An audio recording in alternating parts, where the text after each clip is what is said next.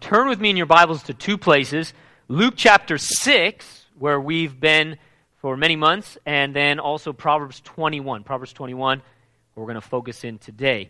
And, I feel like I was going to say something, but it's probably just because I love you guys so much. All right. Yes, that's all I know. Did you tell them that we've raised $1,100 for the classroom project? So we're very close. So somebody's thinking, oh, I just gave $1,000. Well, there you go. We're there now. No, but okay, so we're doing good. God is doing good, some great stuff here in our church, and we're excited. So I want you to get connected this fall, and we want you to invite people, like my wife said. So, all right, Luke chapter 6, starting in verse 46. I am glad to be back. If you didn't hear Jen and Sam and Kurt preach in August, I think that's how many. I didn't preach for a few weeks. I was here, but receiving. Get those CDs or check them on the podcast. Powerful words from God, very prophetic, I felt, from the Lord for us. All right. Luke chapter 6, verse 46. Listen to this. Jesus says, not just to them, but to you, to us today, right now. But why do you call me Lord, Lord, and not do the things which I say? Whoever comes to me and hears my sayings and does them, I will show you whom he is like. He is like a man building a house who dug deep and laid the foundation on the rock. And when the flood arose and the stream beat vehemently against that house and could not shake it, for it was founded on the rock. We've been learning, as the slide said, we've been learning to steward the kingdom of God. We've been learning that Jesus is Lord. He's the master. He's the owner. And if he's the owner, that means we're the managers, right? That's all that the word steward means. Steward means manager. So we've been learning for months now with the number of interludes, right? That the Lord owns everything. That our job, not just because he created us, because he bought us with his blood, our job is to honor him with what he's given us and to steward it. We've been learning, as it says in Hebrews 11, we've been learning that God is a rewarder of those who diligently seek him. We've been learning, if you think about it, for the last number of months, that we've been learning to come to Jesus, hear his sayings, and do them. I don't know if you caught this or not, but for the last many months, we've been unpacking this one passage. You thought, I know some of you thought, oh, it wasn't a three-point sermon, Dave. No, we aim to live the Bible. So we didn't rush through Luke chapter 6. We've stayed there for a while, and we're learning from Jesus that he wants us to come to him, and that if we'll seek him, he's a rewarder of those who diligently seek him. He's been teaching us, come to me. He's been showing us, if you reflect on some of the word that's coming from me, not that there hasn't been other preachers, if you reflect, he's been teaching us, you come to me, I want to be in communion with you, I want to fellowship with you. He's been teaching us this from his word, right there from Luke chapter 6, come to me. And then we took like months in the middle of this series to talk about a promise in the word that Jesus says, all shall be taught by me. And we learned not only just the promise that you can hear God, but we learned how to do it. We learned a little bit at least of how to be led by the Spirit, how to come to Jesus and to hear him in the word of God, but also by his Spirit who continues to teach us and lead us into all truth, Jesus said. Now, we're finally at a point where we're learning how to steward or how to do what he said. Come, hear, do. We've been learning that he's Lord. We've been learning, I love this verse in 1 Corinthians 4:1. Paul talks about the servant, a servant or a steward, and he says, let a man so consider us as servants of Christ and stewards of the mysteries of God. Moreover, it is required in stewards that one be found faithful. That's what we've been learning. We've been learning That if it's true that Jesus bought us with his blood, and the Bible says in 2 Corinthians 5, therefore we no longer live for ourselves, but for him who died for us and rose again, then it reframes our whole life around a desire to please him and to do his will. Amen? Not my will, but your will be done. Jesus said, my food is to do God's will and to finish the work he's called us to. You are a servant of the Lord. Oh, you're also his kids. You're also the bride of Christ, but you are the servants of the Lord. We are servants of the Lord, and we are stewards of his kingdom. Everything you have has been brought into his kingdom when you got saved and has come under his lordship, your time, your money, your relationships. See, this is the big shift that has to happen in a Christ follower's life. Too many Christ followers think that God needs to do something for me. Oh, he wants to bless, and he wants to reward those who diligently seek him. But the blessing flows through obedience, right? See, a Christ follower is one who has surrendered their life to Jesus. Oh, and we've received forgiveness, and we can be confident in the reward of God. But a Christ follower has made Jesus Lord. Amen? And the shift is, it's not my kingdom, Lord, it's yours. So therefore, it's not my money. It's not my marriage. It's not my time. It's not my job. It's not my ministry. Now, I don't mean to say that in the sense of abdicating responsibility. Oh, it's not my responsibility. No. Opposite. Your relationship, these are your kids, this is your church, but what's your will? We're learning to come to him, convinced that he's going to provide for us and bless us. We've been learning to hear his sayings because we need to be led by the Spirit. How can you be faithful if you don't know what the will of your master or owner is, right? We're learning what is required of a steward. What's required of a steward? Put that verse up there, Sam, or Richie. 1 Corinthians 4:2. 1 Corinthians 4:2. 1 Corinthians 4:2.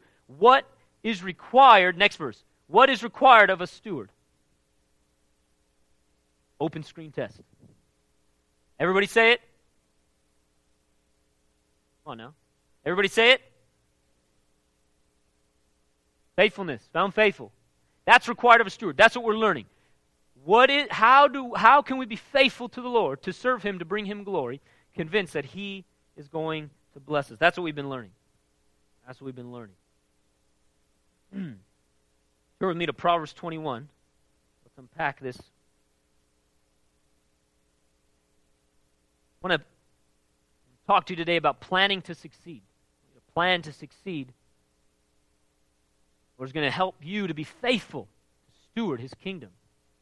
To do what he says. It's right here in Proverbs 21, verse 5. 21:5.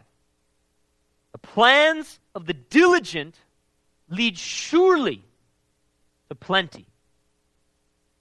But those of everyone who is hasty, surely to poverty. That again. The plans of the diligent lead surely to plenty.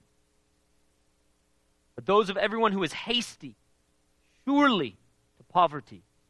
The Proverbs is full of wisdom. It's how we steward the kingdom. Proverbs are full of wisdom. This is a key principle right here of what a steward is called to do in order to be faithful. Key principle here. The plans of the diligent lead surely to plenty. The diligent become leaders. The diligent become the boss. The diligent, the Bible says, will rule, Proverbs says. The diligent will rule. Lazy person becomes a slave. In our language, boss versus just an employee. Leads to plenty, the Bible says in Proverbs. The diligent become rich. Abundance in their life, there's plenty. Plans of the diligent lead surely to plenty. See, this implies a couple of things, doesn't it? The plans of the diligent. The plans of the diligent. Think about it. The plans of the diligent implies a couple of things. Implies, number one, diligent people plan.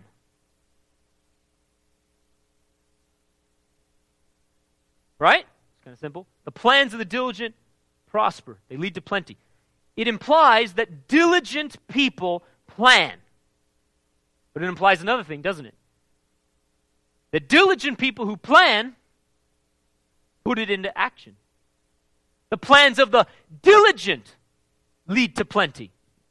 Not planning leads to plenty, and not just activity leads to plenty. No, the plans of the diligent surely, meaning there's a confidence here, it will lead to plenty. It will lead to riches, it will lead to promotion, it will lead to these things.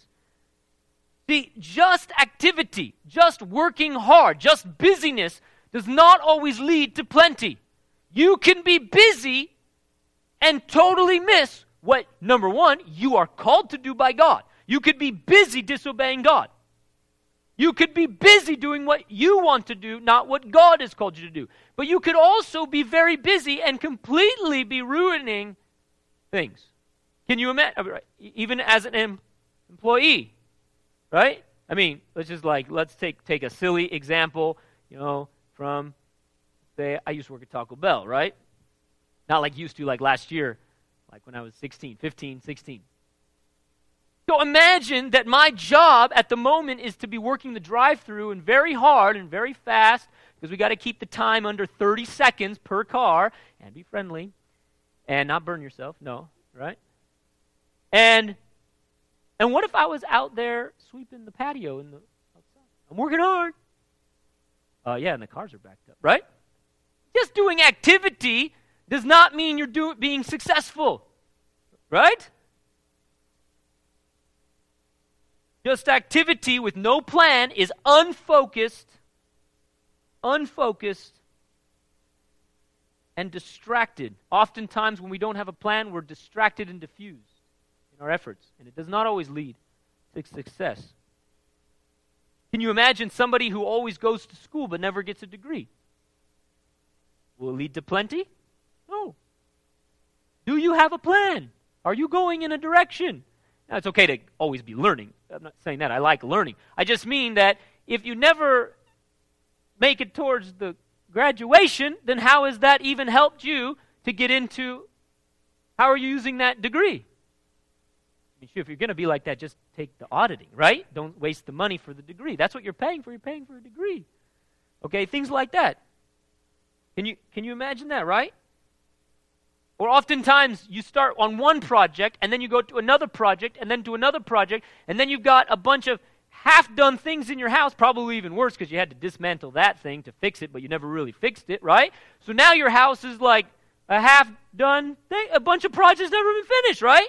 You ever done that? I mean, I know, yeah, you start cleaning this and cleaning that and pulling this stuff out of this cabinet and doing this and doing that, and then everything's like a bombshell. Now, hey, look, sometimes it just takes time, but literally, multitasking, not a good idea. Trying to do a million things, no. Just, why? You need a plan. You need a plan. See, some people, they just get going, but they don't have a plan. Other times, on the opposite side of things, some people, they're good at the idea. They're good at having a vision, getting excited, but they're not good at implementation, right? See, so without implementing the plan, well, then it's just purposeless, or just ideology, really, right? Just some nice ideas. It's kind of like, I always think about that with like a golfer. You got to follow through, right? Or a baseball player, you got to follow through. And a lot of people, it's kind of like, they get their stance right. They're working on their stance, or, with the golf, or their stance. And you pull back for the golf and choke up or something. Or gotta follow through, right? You gotta follow through, or the ball's not gonna go where it needs to go, right?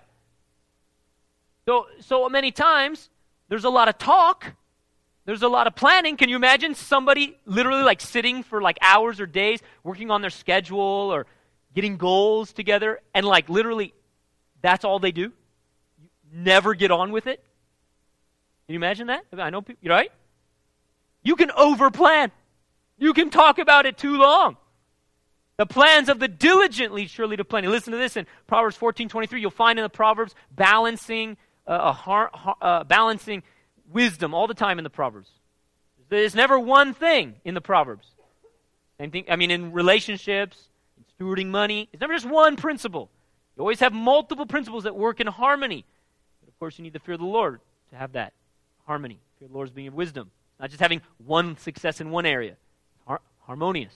So listen to this in Proverbs 14:23. In all labor there is profit, but idle shatter leads only to poverty. See, if that's not the plans of the diligent, that's idle chatter. That's, well, I'm going to do this one day, and I'm going to do this, and I'd like to do this. Or usually sounds more like, and we should, and they should, and a bunch of shoulds. No, come on. We need a plan here. We need a plan, and then we need to put it into action, right? The plans of the diligent lead surely to plenty. The plans of the diligent lead surely to plenty. It's a person who comes to Jesus, hears his sayings, and then does it, right? Jesus didn't say, if you come to me and hear my sayings, you'll be like a man founded with their house on the rock. No, if you come to me, hear my sayings, and do them, right?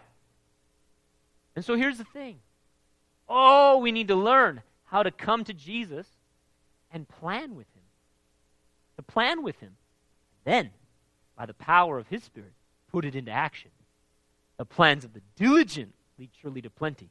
You'll begin to be faithful and steward the very things that God has called you to, and you'll begin to see them grow and flourish. Amen? Come on, didn't Nehemiah have a plan to rebuild the walls of Jerusalem? And he walked around them and surveyed and evaluated. A lot of times you got to do that. A lot of times you can't just sit there thousands of miles away from Jerusalem and say, it's on my heart to rebuild the walls of Jerusalem.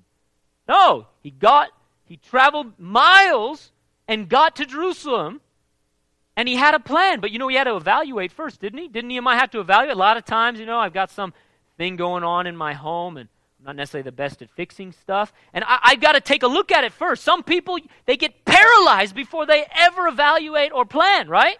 So, I remember people, it's like, you when in college, the first day of class, and you get your syllabus or whatever they call it nowadays. I'm a professor, you'd think I'd know what it's called, right? Course outlines, I guess. And you get it, your syllabus, and it's like some people, they're overwhelmed, and they just shut down. I don't know what to do. Oh, it is overwhelming. But if you can't step out and get going, right, and get a plan for when's the homework going to get done, and, right, so see, same thing with my house. Oh, man, let me tell you, I'm not the best at fixing stuff, right, so I can get overwhelmed. I'm learning to walk in the Spirit, right? I decided that the Bible doesn't say I can't get mad at inanimate objects. No, I'm just messing around. As long as I don't get mad at people, right? No, okay, but anyways, I got to stay in the Spirit. But what I mean is, instead of getting shut down and paralyzed, I don't know how to do it. Sometimes you just got to get in there and find out what the problem is, right? In relationships, with your finances, hiding, ignoring doesn't help, right? So Nehemiah had to get down to Jerusalem, had to walk around the walls, and then he cast the vision to the people, and he rallied the troops, and he said, now you're taking your part of the wall, and you're taking your part of the wall, and you're taking the... He had a plan, did they not?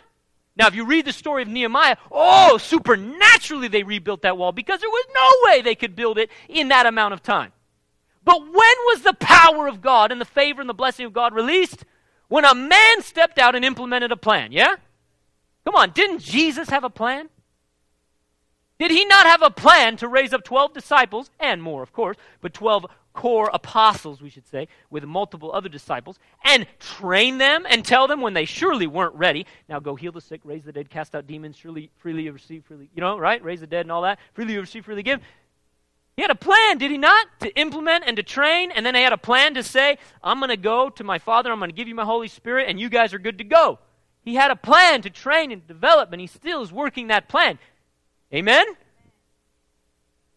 Amen. The plans of the diligent lead surely to plenty. The things that God has called us to do often take evaluating like Nehemiah and preparing and planning. And they take time to implement those strategies. But we need a plan so that our activity is focused, purposeful activity. It's implementing a plan of action that you've worked out with God, you and God.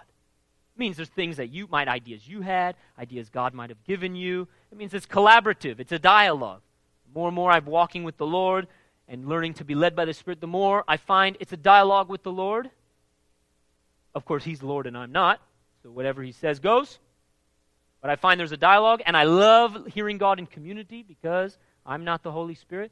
we are a temple of the Holy Spirit. So I love it as I work with the elders and we all hear the Lord together. It takes time. It takes a process of sorting these things out with the Lord. You know, I'm so proud of our church with so many things, but I'm seeing lately, man, like never before, our kids, elementary school kids, man, they're on fire for the Lord. You know, I use the word on fire, you know, it's like, what is that, a little Christianese phrase, right? Okay, what do I mean? Man, I'm seeing our kids, our elementary school kids, they're close, they're friends. They're a community, but they're a community of kids who love each other, who are encouraging each other in the Lord. I'm not saying they do it all the time, like they sit around and just do prayer meetings all the time. No, they play, like last night at my house, they were playing Pirates. They were playing, Michelle said, Josh, what'd you guys play? Arr! There you go. They're playing Arr! Okay, so, because Sam's awesome. So, but our kids are hearing the Lord. Many of our kids are doing devotions. They're in the Word.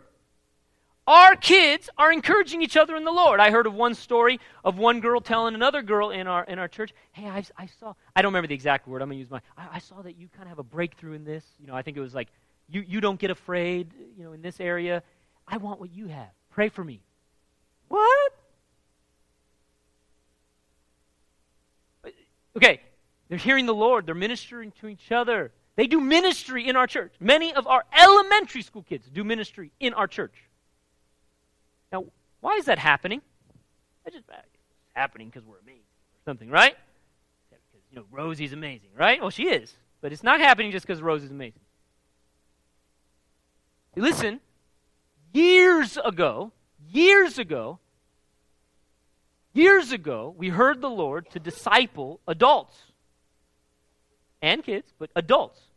Years ago, we sought the Lord and we came up with Operation Salt Lives. We partnered with The Rock, right? Years ago, I've been saying it. Years ago, I've been casting that vision, speaking to the leaders. Years ago, not just me. I know Jen was there. I know Tom was there. I know Debbie was there. Kurt. And we said, if we'll disciple our adults, if we'll do OSL, and it wasn't OSL, right? It's the discipleship, it's the word.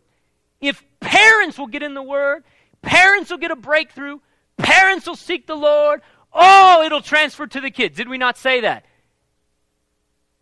And for years, I've been telling Debbie, we must disciple our kids. Years ago, the Lord said, you're discipling the adults, but now do what I put you there for.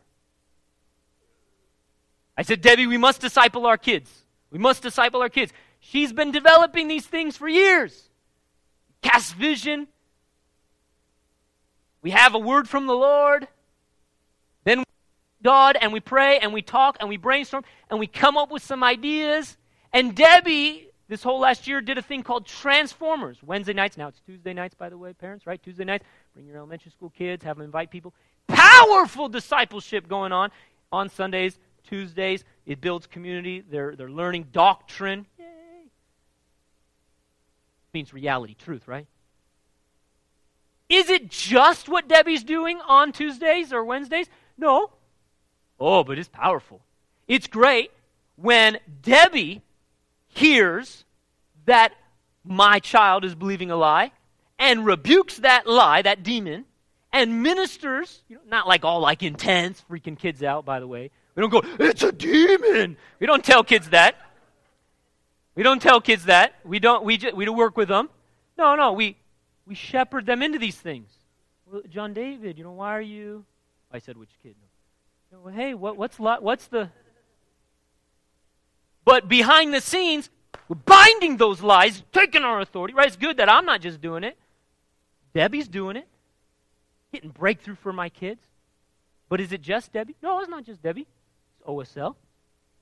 It's which translates to you as parents, walking with Jesus, transferring that to your kids, right? All of it. Now, why did that happen?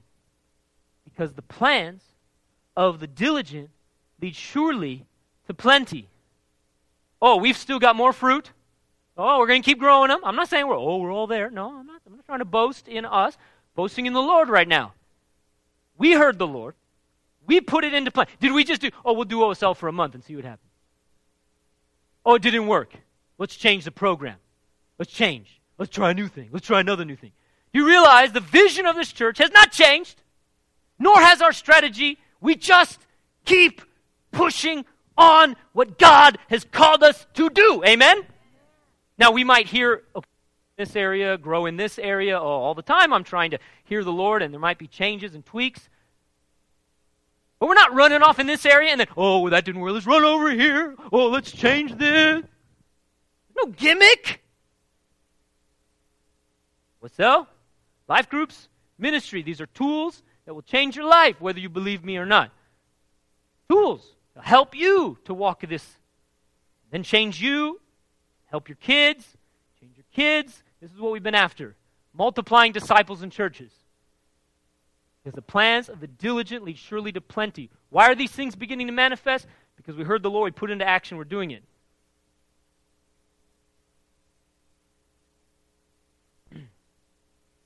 Other examples, but I should probably move on.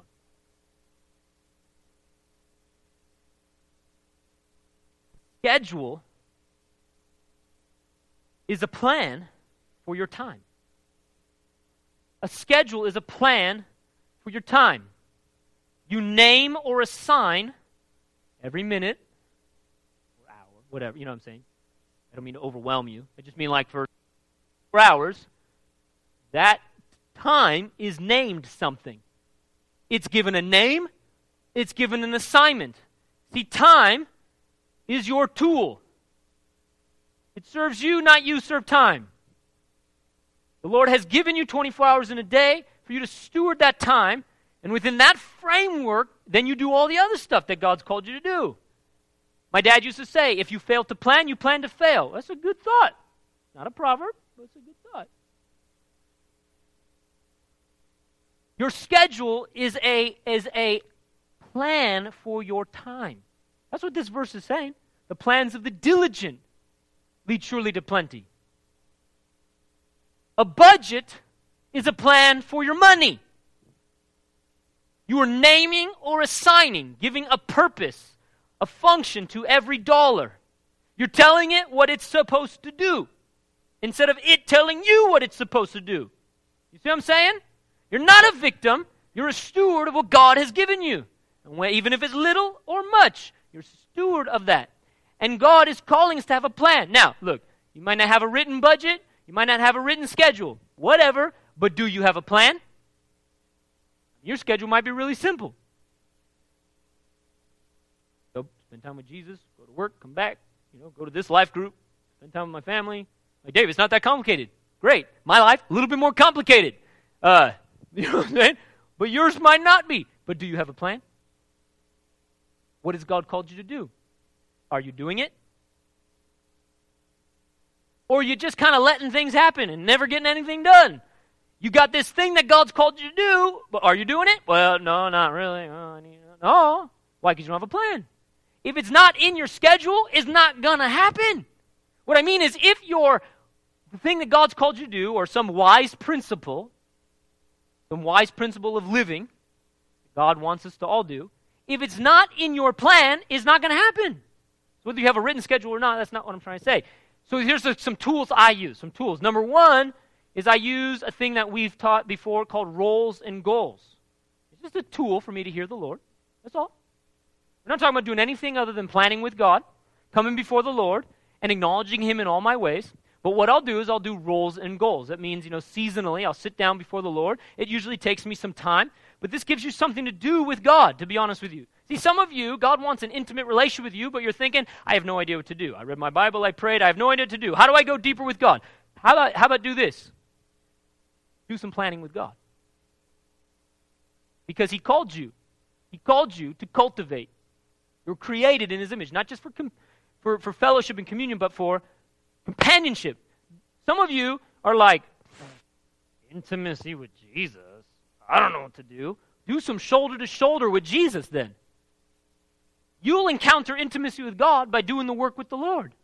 And some of that starts by you and Him just sitting down, read your Bible, pray, worship, and say, Lord, what's going on? What do you want us to do? Roles and goals. What I mean is I list my roles, And then I ask the Lord, what do you want me to do in these areas? Sometimes it's just standard, like, these are things that I'm going to do this season. Could be a goal that I want to achieve in that particular area. Sometimes it's things that I need to tweak or adjust, okay?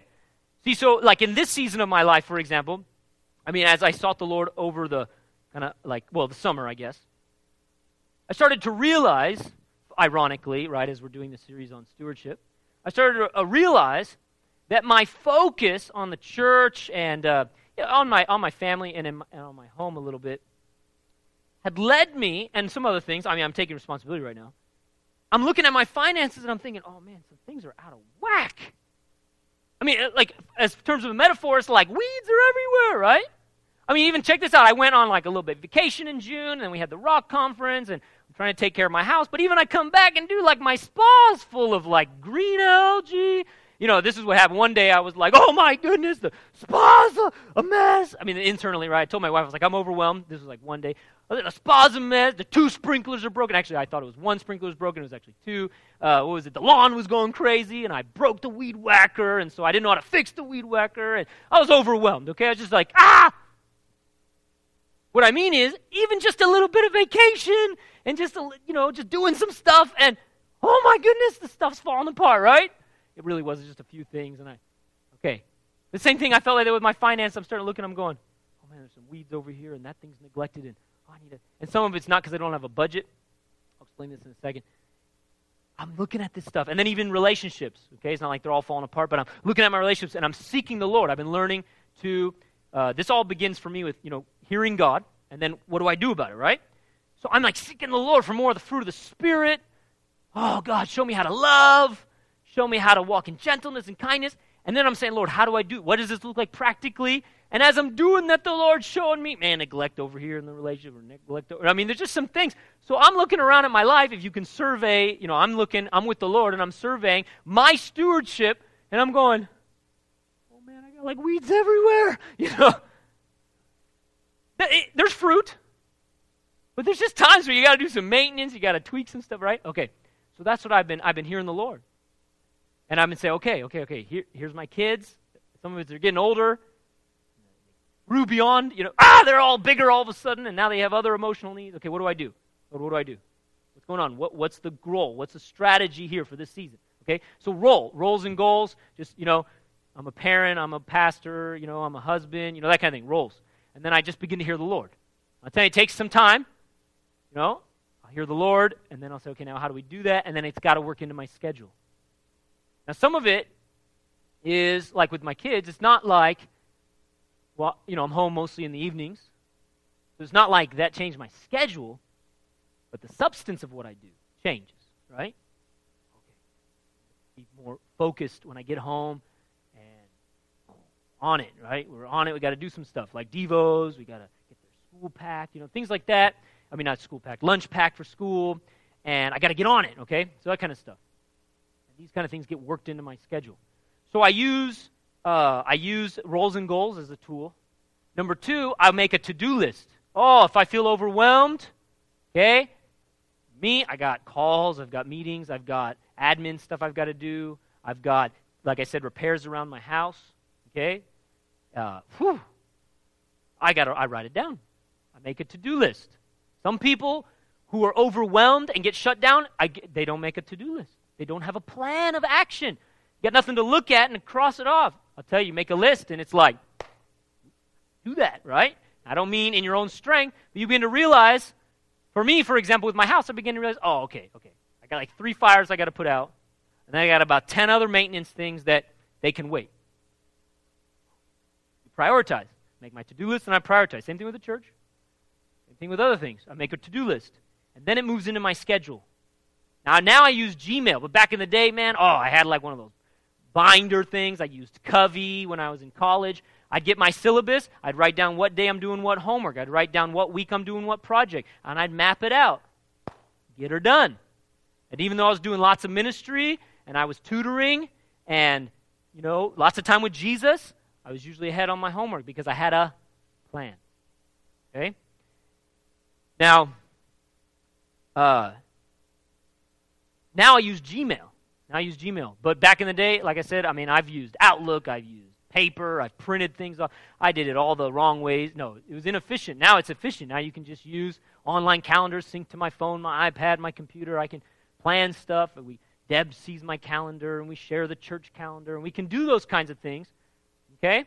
But can you imagine there's people who come, and I have this vision, I want to do this, and I want to do that, and that's great and all. And in fact, I'll listen to people, and I'll pull out of them their desires, I'll pull out of them their vision. It's exciting.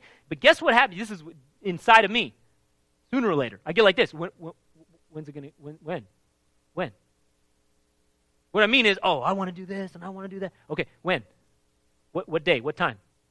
Get on the calendar, especially with church stuff, because I, in a sense, orchestrate a number of things, and I kind of know, well, we can't have two major events at the same time, right? So we tell, like, women's, okay, women, you got to do your women's retreat or brunch here, and we got to balance things out as a church. We don't want to overwhelm you. So I got to orchestrate this. So I tell, when? Do you see what I'm saying? You got to have that same thing in your own heart. Okay, Lord, I hear you saying for me to do this. When? Like your time with God. I guarantee there are people, many, who in the sincere desire of their heart, they want to read their Bible and spend time with God and such, and they do it way less than they really do, if you were to evaluate. You want to, but you really don't. You look back over the last 6 months, how much have you really done it? Not all of us, but many. Sincere desire is great, but it will not lead to plenty. You have to have a plan. When do you read your Bible? When will you do this? Because if you don't, everything else will eat it up, right? Everything else. I have to say no to things. I have to cut out time. I have to, right? I don't really multitask. I block. I call it chunking. I don't know. I'll write a book about it. Just joking. I just chunk. I say this chunk is with Jesus. This chunk is admin. This chunk is meetings. And what I do is that's kind of a standard template for my, and I got to redo my schedule every few months or whatever. But that's kind of like a standard, and then it gets, then I throw my to-do list into that admin slot. I throw in the calls into the calls slot. I throw the meetings into the meeting slot. Some things have to be set, like I need to meet with the executive team or whatever, right? That kind of stuff, right? I have a Sabbath. The Bible says to take a Sabbath. I don't have time to go over all my principles that I live by, but I have a Sabbath. You don't mess with my Sabbath. My family day, time with Jesus, time with my family, that kind of thing, right? I have a day, generally, that I do my housework. So then when I'm overwhelmed, I know I'll get to that. Does that make sense? See, I also have to grade papers. That usually doesn't happen. So I have a time for that. But because I'm doing so many other things, listen, if I didn't have a time, I'd either be, A, anxious all the time. All the time, I'd be anxious. Or two, I would spend no time with my kids. So what I do is I have a time. I tell... See what I'm saying? I name it. I say, you're grading time. Shut up. No, I'm just, the anxiety, right? Shut up. You're going to get done. Because I'm going to go spend time with my kids right now. See, I named that time. Named it. Now, I'm not saying be a slave to your schedule. I'm talking about overcoming these things. To say, no, you're going to get done. I'm going to do the first things first. God, family, I'll get the grading done. I'm working on getting that, turn the grades around in 2 weeks. I get better at that. Sometimes grades are don't say anything, okay? I put you guys first, and then the grades, okay, so, I need a TA. Okay, the same thing, okay, so with the budget, I have a budget. It's really simple, income, expense, right? Income, expense. I list out all the expenses. They got to go zero, or the expenses got to go higher, right? Now, some of you, it's fluctuating income, seasonal income, I've got a little bit of that. So I also do what's called a cash flow analysis. I don't just have a budget where I label everything, okay? And if there's a problem, and then you got to implement the budget, right? You got to actually stick to it. But if there's a problem, like it doesn't zero out, or we don't have more income than expense. I think I said the wrong way earlier. We don't have more income than expense. We got a problem, right? But at least... called evaluating, right? Walk around the walls, check things out, get a plan. I have a plan. What I also do is called cash flow analysis. That's partly what I started realizing as I analyze things. Partly Michelle and I have to be tighter on our budget, better communication, we're working on that. So I'm implementing these things, I'm working on it. But I realized it was a cash flow issue. Some of these things were, that bill. Okay, I need to work on my cash flow. So I began to look at, and I'll tell you, I got to redo my budget every 3 months or so. You got to be on it. Time, money, it's like a river, it flows, it changes all the time. Okay? If you're not weeding the garden, if you're not taking care of the bugs. I learned. I had aphids. They killed my cucumbers. I learned the hard way. Okay, so you got to be on it, right? You got to be on it. You got to be on it. So I'm always looking at my budget. Now, that's part of the other thing. I haven't put the time into it. I've been so focused on the church and such, I hadn't been giving time to actually redo the budget. I've been like for 3 months, I need to look at our budget. I got to redo the budget. And there's all this cash flow stuff going on. So now, all I got to do, though, is sit down with the Lord. Spend some time with Him, but then I say, okay, not only do I have a budget, and some things had to be cut back and tweaked, other things I need to make more realistic, but I have some seasonal income and such. I've talked to people who have like high month and low month, or like sales or commission, and I tell people, what's the base you need to live on? What's the base? Okay, now, that's your budget. Okay, now, above that, see what they'll do? What people do is they'll have a high month, and then they'll go have fun. Yay! Then they can't pay their bills the next month. No, the high month, you pay your bills and put it in savings, and then the low month, you got that in your savings for that month. But you what you do is you don't just do a budget, like a monthly average, you go 3-month cash flow kind of a thing. Right? So for me, it's what's coming in on the 5th, what's coming in on the 20th, what's coming out on the 5th, what's coming out on the 20th, what's the cash flow. I do a lot of reimbursement stuff. I'm putting stuff out and I got to get stuff back in, and I got to work these kind of things out. Cash flow. When stuff come in and when stuff come out. Okay, this season, like for example, let's say Life, for example. I work at Life. 3 months. Income needs to last 6 months. All right, so I just, divide that in half, stretch it, and that works into the budget. Okay? What are the things I budget? I start with tithe. It belongs to the Lord. First 10% belongs to the Lord. Then giving, offering. See, even for me lately, I think this is some of the weeds last year, and I've been working on it. I'd been trying to, we got to close and clothes and the kids' sports and all that. I'm trying to bless my kids. I'm really trying. Right? I'm trying to empower my wife to manage the home. Really, she does all of that. But I'm trying to make sure that she has what she needs. It's the same thing, like I'm the lead pastor of this church, and I've got to make sure that the ministries have the money they need, right? Youth ministry, worship, right? I got to know what they need, and I got to allocate it. Not just me, but you know what I'm saying. I'm responsible. And I wasn't consistently giving above the tithe. Now, I always do, but not as much as I wanted, not as much as I should say I felt led by the Lord, and not consistently.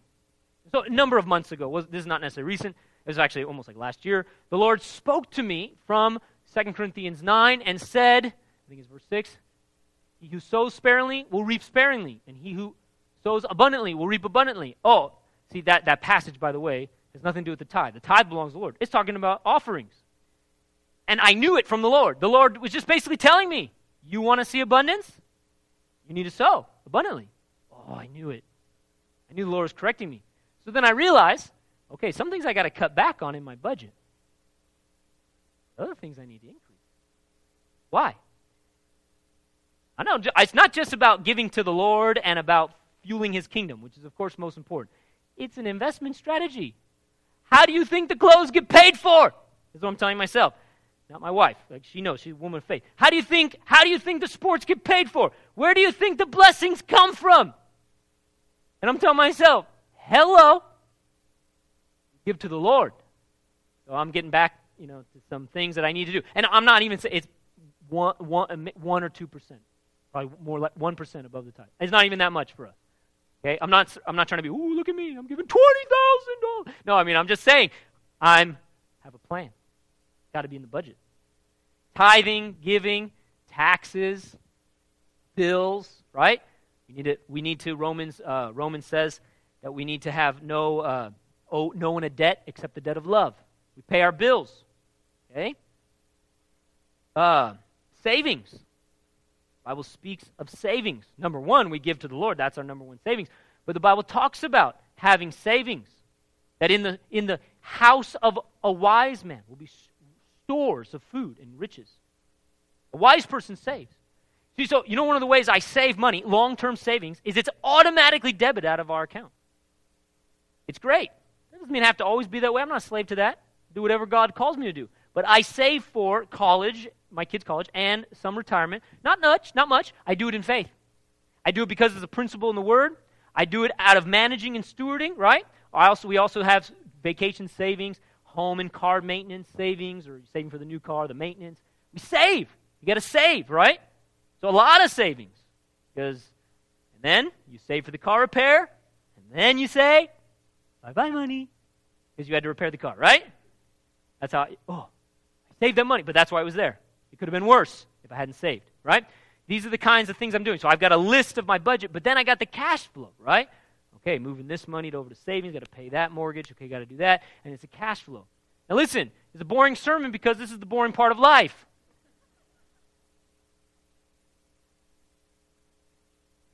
But if you don't brush your teeth, I love that about Andrew, by the way. If you don't brush your teeth, I always sing to my kids, I'm speaking the word to them while they're brushing their teeth. You got to brush them while you got them. You got to brush them while you got them. I don't know, I came up with this song. It's a joke. That's all I'm learning. You got to brush your teeth, right? No, okay, you got to brush your teeth. You got to take a shower. You've got to mow the lawn. You've got to take care of the house. These things are not frivolous. They're you being honoring to the Lord. They're you honoring the Lord and taking care of the things He's given you. If He has given you a little bit of money, thank Him. Be faithful with it. If He's given you a little house or apartment or something, you thank the Lord. You be faithful with it. Thank the Lord for the little. You be faithful with it. He's going to cause increase because if you're faithful in the little, you'll be faithful in much. But the plans of the diligent lead surely to plenty. Now, also, you see what I'm doing. I'm prioritizing family. I'm prioritizing God. In my time, God is first. Family, Sabbath. I make sure these things are there. See, so often, because we don't plan, we think activity is where it's at. Oh, no. You have to take care of yourself, right? See, lazy people, they don't take care of themselves. They'll be very busy. They don't take care of themselves. Only the plans of the diligent lead surely to plenty, rather than to burnout or other things. Okay, here we go. So, let me wrap up with this.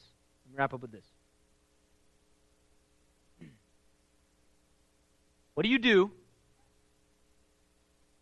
planning, you're hearing the Lord, you run up against a wall. Anyone ever feel just overwhelmed? Like I know I'm talking right now, and you're like, I'm overwhelmed. Like you're the person who, when school started, you were overwhelmed and you felt shut down. Maybe you're the perfectionist and you just never could get started because it has to be perfect. You don't know how to fix the house, so you just never look at it. You hide. You don't have the money, so you ignore the clunking going on in your car and it gets worse.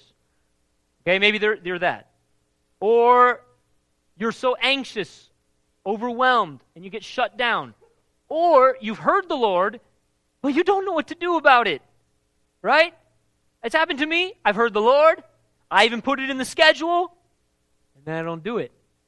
This is why I evaluate. I try to look at my goals regularly. I read the prophetic things from the Lord. I read my goals. I try to do it weekly at least to get myself aligned. But what do you do after 3 months? You look at it and you go, I didn't do that. I didn't obey. Does Jesus go, it's all right, let's do a different thing? No, you know what Jesus does? That's okay. Do that. He's not going to change, his mind, unless you miss the timing on something. He'll give grace and he'll show you to do. But literally, sometimes you have things that God's called you to do. You're not doing it. Why not?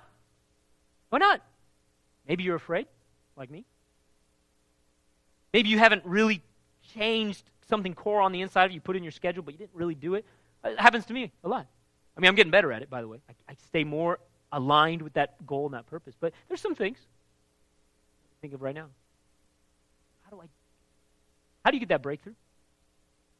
that breakthrough? You need motivation. I don't feel motivated. Lord's telling you, you need to pursue your spouse. I don't feel like it. What do? Lord's saying, you need to get out of debt. Oh my goodness, what? And you're so overwhelmed because you did your income expense. Pastor David said, income expense. And you got expense up here and income down here, right? And you're like, What do you do? What do you do when you're overwhelmed emotionally or financially or whatever? What do you do? Know that you know what I'm going to say, but I'm going to say it anyways. Listen to Proverbs 16:1. The preparations of the heart belong to man, but the answer of the tongue is from the Lord. Amen? I'll preach it to you. The preparations, that's not it. The preparations of the heart belong to man, but the answer of the tongue is from the Lord. James chapter 1 says, if any man lacks wisdom, let him ask of God. Acknowledge the Lord in all your ways, and what will he do? He will direct your paths, right? What did Jen teach us from Psalm 37? Oh, you trust in the Lord and do good, right? Implement. Commit your way to the Lord, and he will establish it. Commit your way to the Lord, and he will establish it. Delight yourself in the Lord, and he will give you the desires of your heart. What do? When you run up against that wall, cry out to God. Plan with the Lord. You're already coming to him and saying, I want to do your will. How do I steward this? But let's say you've evaluated the money, and you've done the budget, and you don't have a clue. Because cry out to God, and you ask him for wisdom, and I declare over you, I tell you what he will do. You ask him, he will give you wisdom, the Bible says in James 1. You cry out to him, and he will give you the very thing that you need. If you will seek him, he'll give you exactly what you need. Oh, I love it.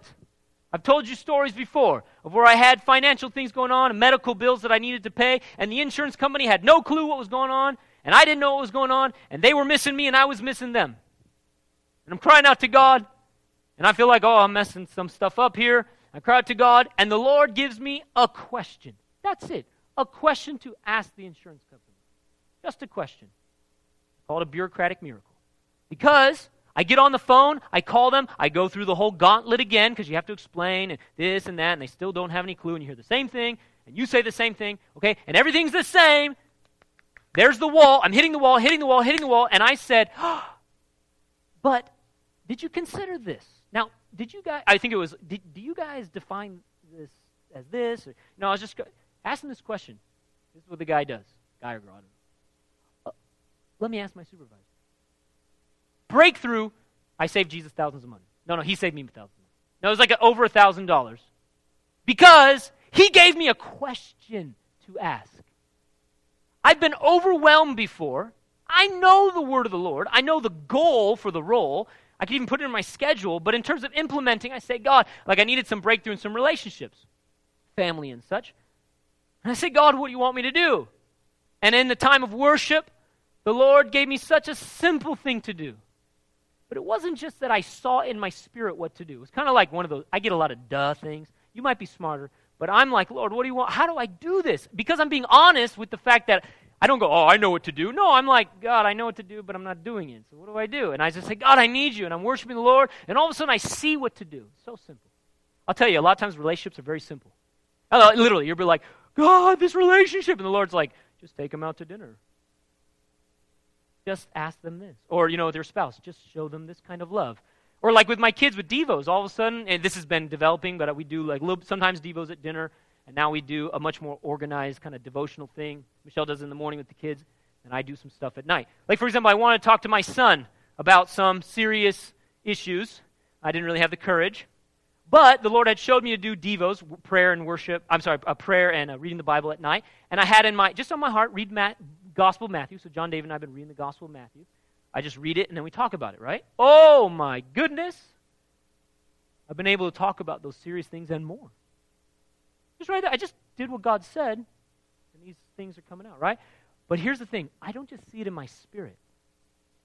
The answer comes from the Lord. Listen, the Lord will impart courage to my heart. A lot of times, the very thing that's hindering me as I cry out to God, he shows it to me in my spirit. I see myself doing it, which isn't just the idea. It's not just the strategy. It's literally him prophesying to me, that's what you're going to do. Does that make sense? And all of a sudden, in the prayer time, I'm like, oh, I can do that. Now, of course, the key is to walk in spirit all the time, right? And I begin to implement it.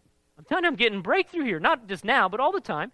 But even recently, as I'm looking at my finances and I'm saying, I'm overwhelmed, God. I need your answers. As I'm looking at relationships, and I just want to, like I said, even devotionally with my kids, I want some breakthrough there. And the Lord just say, just do this, just do that. See, the Lord, if you'll come to him, and hear his sayings, and you'll honor these principles, and you'll say, Say, okay, Lord, I'm going to put these principles into play.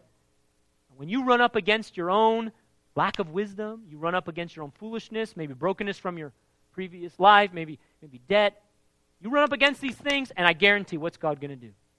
He's going to give you the breakthrough, amen? And so I declare over you that whatever you put your hand to will prosper. You're abiding in Him if you're delighting in the law. And so in response, as we wrap up today, we're going to have prayer teams come here to the side, and in just a moment. And I believe that some of you, you have that wall. There's like a wall inside of your mind. It's like you know what to do, but you can't do it. There's confusion there. And the Bible says, in His light we see light. The Lord wants to give you clarity. Today, clarity. And I believe the prayer teams are going to partner with you. Some of you, it's courage. You have fear, you have anxiety, you get overwhelmed, you shut down, you hide. The Lord wants to break that today because He wants you to succeed. He wants you to plan to succeed. He wants you to prosper. And I believe that some of these walls, some of these hindrances are going to fall down because you have not been given a spirit of fear, a spirit of power, love, and sound mind. That God says to you, you can do whatever I've called you to do. You can do it with the right motive of love. And you can see clearly with a sound mind and be self-controlled and get these things done. You can, but we need to look to the Lord. And anything that's hindering you from believing that and seeing that vision and getting that motivation, the Lord's going to bring that down. See, some of you, it's your marriage, and you don't have motivation. And I'm telling you, the Lord's going to cause that wall to fall down and your heart to open up, and you're going to move forward. Some of you, it's debt, and the Lord's going to... Sometimes the strategy is simple. You know, get that thing out of the interest rate and start paying it off monthly. Sometimes it's that simple. Sometimes you don't see it, and the Lord just says, you know, if you just allocate $200 to that every month, you get it done. Now, I don't know what it is for you. It could be even more than that. But listen, it doesn't matter what the strategy is. He's going to speak to you, and He's going to give you the ability to do it. Amen? Some of this isn't just going to happen because the prayer teams lay hands on you. It's going to be because you spend time with Him. But I'm convinced, as we stand up, go ahead and stand up, and let's pray. The prayer teams are going to be here to partner with you if you need a breakthrough in what I just said. But for all of us, I believe it's from Psalm 37, what Jen preached a couple weeks ago, commit your way to the Lord. I want to lead you in doing this, in making a commitment to the Lord. I want to lead you to make a commitment to the Lord, to follow Him, to hear His voice, and to do what He says. This is not you doing it in your own strength or vain promises. It's receiving grace. I often will do this. I call it consecration. The Bible calls it consecration, where you give your heart to the Lord. And you say, Lord, I commit my way to you. And what's going to happen is He's going to release those blessings and those promises. As you step out like Nehemiah, you step out in obedience, He's going to release His favor.